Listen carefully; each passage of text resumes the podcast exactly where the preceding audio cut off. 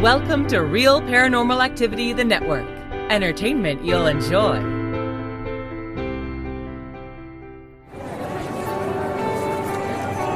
You are listening to an RPA production where people gather.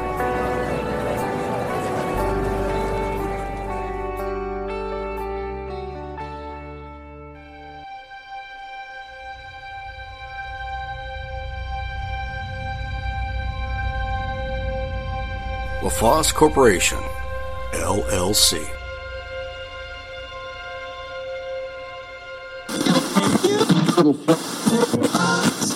I did not grow up in a house where there were spirits or I felt spirits, but I've always believed in the paranormal and the spirit world.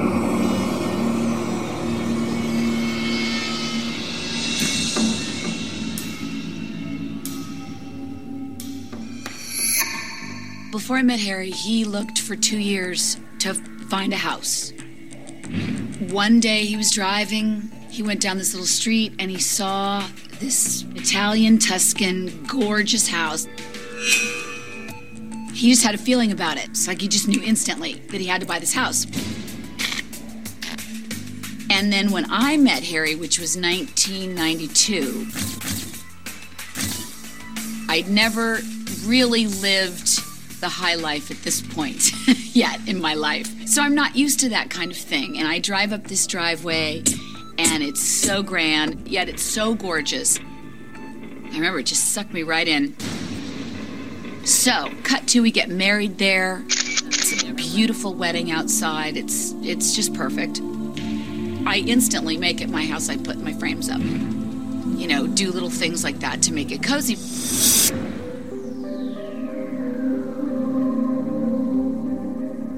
I'll be in the bathroom and I'll, I, I just have this feeling. Uh, I would feel this, almost this breeze go behind me. And I always turn around to see, you know, who's just walked by. And there's never anybody there. So I felt that from the very, very beginning. And then six months later, we get pregnant with our first daughter, Delilah. And we spend all this time getting the room ready and, you know, everything that you do when you are going to have a baby come into your life. And we were so excited. And Delilah had this basket that we kept her in. It was, it's a, a Moses basket. And I'd take it around the house and she'd sleep. I'll never forget I would see her all of a sudden looking up, laughing and babbling and, and just going on, not just like a baby laughs and babbles, but like she's talking to somebody. Like somebody right there is playing with her, talking to her, and I thought, well, she's certainly happy, that's great, but the first time, I swear Delilah was maybe six weeks old. And that's what really freaked me out. Six weeks, you know, they're they're barely, you know, they're barely coherent. And this was a moment of being very coherent. And I thought, whoa, that is freaky. Who is she talking to? Three years later, we had another daughter. And her room was down the hall. So Amelia is about four or five months old, and all of a sudden I see the exact same thing happening with her, but even more constant. I swear to God, she's talking to somebody. I swear to God, someone is playing with her and making her laugh. It's really weird. You know, it's like a secret thing that goes on. So one night, it was about three o'clock in the morning, and we had the baby monitor in our room.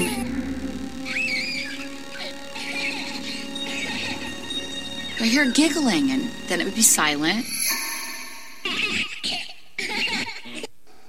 And I couldn't believe my ears that I was hearing this like blissful laugh.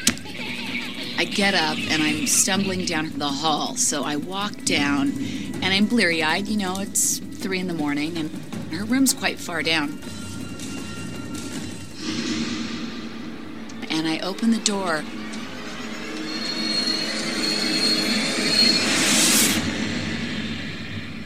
I remember walking into the room and then seeing this woman standing at her crib. And Amelia is laughing and talking to this presence right here. That right there scared me so much that to this day, it still freaks me out. It's so early in the morning, you think, okay, I'm just dreaming, I'm, I'm sleepwalking, I'm asleep. But I can still see it. I mean, it was just right there, and then she just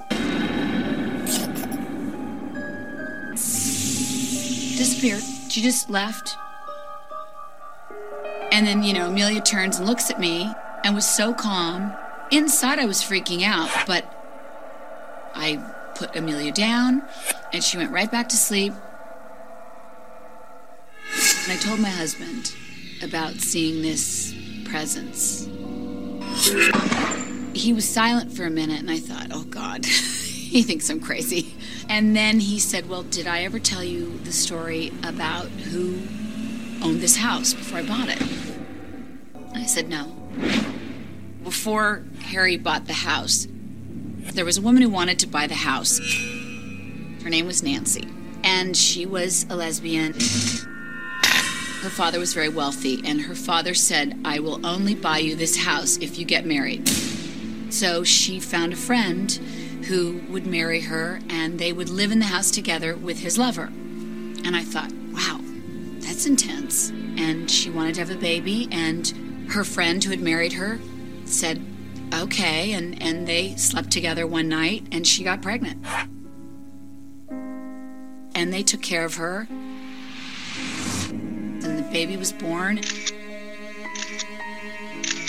And then he said she got very sick. And she only had three years with her child, and then she died in the house. And I went, Of course, it makes perfect sense now. I thought, wow, how tragic. This woman wanted to be a mother so badly and and did it in such an unconventional way and then couldn't really have her dream. She must have felt that we were a loving family and so now she's able to come and visit the girls. The playroom that we have now is is where the hospice was and, and is where Nancy passed. So kind of an interesting thing that that would now be the playroom where the kids spent their most time. And still to this day, it's very strange, but Delilah's 10 now. She goes into the playroom and she has imaginary play. She teaches school. She has a whole thing that goes on with no one else. All kids have imaginary friends. I never really put it together that it could be Nancy. And I never saw her again. I still have not seen her since that day, but I continue to feel her presence. Oh, I think she lived a very lonely life. I mean, I can't imagine what it would be like wanting to start a family and then getting very ill, and she was isolated because of her illness. I think she finally felt like, oh, okay, this is what I would have wanted. This is the life that I wish I could have had. I think that there is some kind of a connection that I have with, with Nancy because of how I've been so blessed and I've been so able to follow through with my maternal instincts and have two beautiful children and nurture them and love them and and teach them. And she so unfortunately didn't get to do that and didn't get to experience it. So I always feel even extra love and support around me.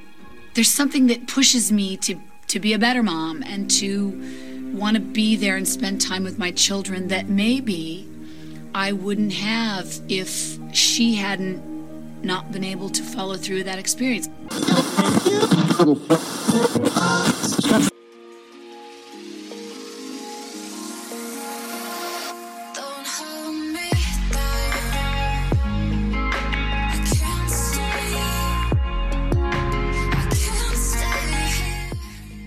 Hey everybody, this is Blaine Duncan, director of the Paranormal Diaries, a documentary film, and you're listening to Real Paranormal Activity, the podcast with Aaron Hunter.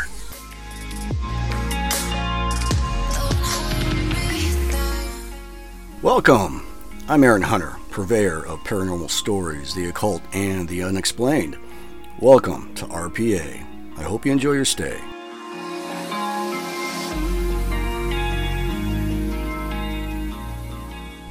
Hey guys, Aaron here, and it is Monday, July 31st, 2023, episode 300. How's everyone out there around the world doing? And as always, glad to be back in the hot seat. As far as announcements are concerned, uh, the heat wave is gone. Uh, beautiful weather, 80s, low humidity. Yeah, it's nice and comfortable. Other than that, yeah, smooth going. I'm still waiting for, you know, something to hit the fan. It's just been way too smooth. Something has to happen soon. and of course, tomorrow, Tuesday, a new episode of Aaron's Horror Show will be out. And also this Wednesday, hopefully, Terry's back. I haven't heard yet, but uh, last week he was out on family business. So we'll see what happens this Wednesday for Terry's Mysterious Moments. And of course, Fridays is a double feature of entertaining short films. And if you haven't seen the latest release last Friday, I released two new entertaining short films. Check them out. You can watch them at realparanormalactivity.com or through the RPA free app, which we built for you because we love you guys. If you don't have the app yet, just go to your app store, do a search for Real Paranormal Activity, the podcast. You see our iconic aqua blue eye, download it for free, fully functional, stream anytime, anywhere. And that's about it. Yeah, not too much more to announce. So, again, we're going to do more listener stories, and we're putting a big dent in the backlog. But for you new guys out there, if you want to share your own experiences, just send an email to Aaron, A-A-R-O-N, at realparanormalactivity.com, and I'll read it off on a future episode. So let's get the show on the road. And you guys know what that means. Oh, yeah, man. Come on. Say it with me. Say it with me. That's right. To the story then. Follow me right this way. No pushing, no shoving. And the fans are going nice and cool in here. Grab a beanbag over there in the corner. Find an empty spot on the floor and grab a popsicle out of the freezer. Fully stocked. And while you guys are doing that, get behind my desk here. Get comfortable. And I printed off Britt's packet. Let's see what story she picked out for us. Thanks again, Britt, if you're listening. Let's see here. Okay. Looks like we got uh, two short ones and a medium one. All right. Let me take a sip of my green tea real quick. Mm-hmm. Oh, man. So good when it hits the lips. All right. The first one. This one is by Dragon, and it's titled Last Goodbye. Okay, Dragon. Let's see what you got, man. August 1997, suburban Sydney, Australia. I was sitting in my office at work one afternoon when I had a phone call to say my father, aged 56, had collapsed and been taken to the hospital. I immediately rang the hospital to be told that he had passed away. Heart attack. I had to go to my mother's work and pick her up and take her to the hospital, and we got to see him and say our own goodbyes, as well as my brother who had arrived at the hospital. After this, I took Mum home and stayed with her, and we decided not to tell my grandparents that night as it was late. We would go there and tell them tomorrow. In the morning, we drove to my grandparents' house, my mother's parents, who were very close to my dad. We went in, and before we had a chance to tell them what had happened, they told us a story. The night before, about eight hours after Dad died, they were sitting up in bed watching TV, and from the wall behind them, or so it seemed, came a strange glowing thing, perhaps like a firefly, about half the size of a golf ball. hovered gently over them for about 20 seconds, then slowly made its way over their bed towards the window, went through the window, and was gone. My grandparents could not figure out what this was, and my grandfather, as he was, had to get up, go check every room of the house, and check the fuse box, as they were perplexed. After this, we had to tell them about Dad, and we were all convinced that this glowing orb was Dad passing through to say goodbye. Love RPA. And man, that's from Dragon. Dragon, thank you very much for sharing. And that's a feel good story. I love these things, especially when, uh, you know, you didn't even tell your grandparents about it, about your father passing, and they witnessed something. And uh, what I really like about this, too, is, you know, all these orb, you know, people are taking, you know, using these digital cameras in the dark so the flash is on and they take a picture in the dark and of course there's dust particles maybe some insects and of course the flash goes off and these things reflect the flash and everyone says there's orbs or spirits. No it's dust. It's just junk in the air. This this is unique. Um, there's only two other stories like this and what i like about these orb stories you know especially this one is you know, there's no camera involved. You see it with your own eyes, and it's radiating its own light. Know, so you're watching this thing. So that's uh, yeah. These things are, or at least these stories are very rare. The other two occurred uh, with hikers in the woods. Um, yeah, pretty cool stuff. All right, Dragon. Thank you very much. All right, what's next? What do we got? This one is by Snowflakes. And it's titled Rented House. And it's uh it's from India. All right, Snowflakes. Let's see what you got, man. This experience is of my elder sister's. She is married and was at that time living in a rented house with her husband and two small children. They had recently rented that house. It had a bedroom, kitchen, a living room, and a garden outside. There was a gate beyond the garden. My mom was living with her sister for a few days, and as she saw the house, she said she had a negative vibe. After she left, my sister would be there with the children, and oftentimes she was alone as her husband used to travel to other cities for work. While alone on one such night, she heard the sound of someone washing clothes outside the house. She looked out to find no one around. This continued for a few days, with the clock stopping at 12 at night and the sounds starting after 12.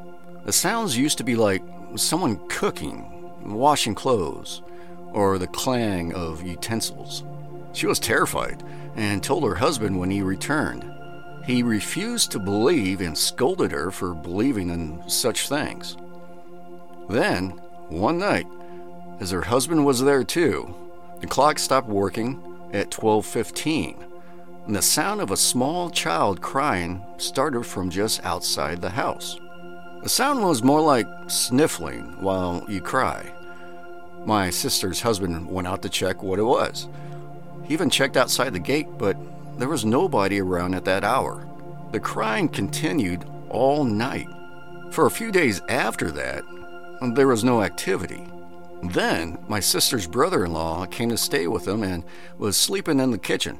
My sister now had developed a fear of 12 o'clock at night and was looking at the clock as it was about to strike 12. As soon as it did, there was a noise. It was a short circuit and the kitchen caught fire. My sister's brother in law extinguished the fire. Uh, that was most probably a fire accident, but my sister was scared enough. They left that house a few days later. Thank you very much for reading. And that's from Snowflakes. Snowflakes, thank you very much for sharing. Yeah, interesting. I always like these stories when there's uh, another person that gets involved. You know, for a while there, your sister's by herself, there's no witnesses. And of course, her husband comes home. He doesn't believe in things, and he scolds her for you know for uh, imagining things, so to speak. And then he experiences something with this sniffling. And it looks like he gave the okay to get the hell out of there. he left the house, huh? Well, if you think about it, it's just noise. But yeah, I guess the sniffling all night long and things like that would, yeah, probably bother you, keep you up at night. So I don't blame you. Yeah. Thanks again, Snowflakes. Great story. All right. What's next? What do we got? This one is by Dragon. And it's titled Footsteps. Okay, Dragon. See what you got, man. Around 1980, when I was around 17 years old, I lived with my grandparents for about six months. I had spent the first eight years of my life living next door to Grandma and Grandpa, with a gate in the back side fence for easy access. I was at Grandma's every spare second I had, hence, I was very close to them. At age 17, I moved in with them. They had lived in this house for 53 years at the time. They had a bedroom right at the front of the house, and Aunt Dot also had a bedroom at the front of the house. From here, there was a long hallway through the lounge room, through the dining room, past my bedroom door, and out to the kitchen. The hallway had a plastic runner for the full length and was easy to hear when someone was walking down the hall. One night, around 10 p.m., everyone else was in bed. I was in my bedroom with the door closed, and I was reading and had the TV on quietly. I heard footsteps coming down the hallway from the front of the house. Now, it was quite common at night that Aunt Dot would get out of bed and go to the kitchen for a snack. So, being the stupid teenager that I was, I thought I would jump out and give her a fright. I waited with my ear pinned to my door, listening to the footsteps as they got closer and closer. And just as they got to the outside of my bedroom door, I swung the door open and went, rah! There was no one there. I closed the door, felt a little stupid, and then started wondering about the footsteps on the plastic hall runner because they were there. Then I heard the footsteps making their way back up the hallway to the front of the house. I waited until they passed my door, then peeked out. No one was there. Now, I should point out that both Aunt Dot and my grandparents were elderly and did not move very quickly, so it's not a case of them passing by quickly and I missed them. The following day, I related this story to my grandmother. I could tell her anything, as she was the best and kindest grandma in the world. Immediately, she tells me, Oh, that's just the ghost. She's been here since we moved in. I have seen her often.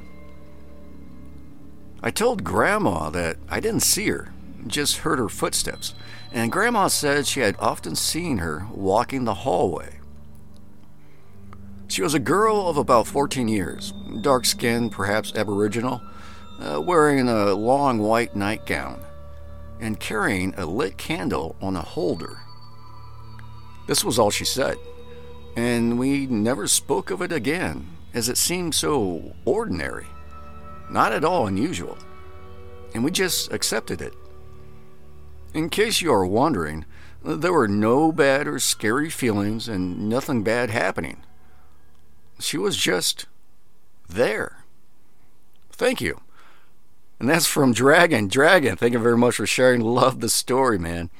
Yeah, um, I said this a few times in past episodes, and most recently, maybe a couple episodes back. And what I said was, uh, there are people out there, kind of like your grandparents here. Uh, they live in a haunted house. They know their house is haunted, but it doesn't bother them, and they actually like it. They think it's neat. You know, it's like a novelty to the house. You know, and it doesn't bother them. They don't bother it. It doesn't bother them. So yeah, there are people out there, you know, just like your grandparents that, yeah, this thing's just here. It doesn't bother us. Very cool. Think again, Dragon. And guys, that's it. I know it's a little short, but hey, the stories are great. That's all that counts. And if you want to support the network, you can sign up to be a premium member. And what you get as a premium member, you get all the previous archived RPA Monday shows. You get the previous listener story episodes, you get bonus episodes, you get the previous interviews. I've done a little bit over 30 audiobooks of folklore from cultures from around the world. And it's only $3.99 a month. And you can cancel anytime. Get one month, cancel, or there's other options if you need more time. And how you become a premium member, you can just go to the website, realparanormalactivity.com. Big old button there, you can't miss it. says get premium membership. And just create your account. Or you can sign up through the app. Just find an archived episode, tap on it, and just follow the prompts. And thank you very much in advance. And with that, I am calling it. The show's been produced by myself and Britt, and was also made possible by LaFosse Corporation. And man, we love you. Oh, yeah, we do. As always, thank you and good night.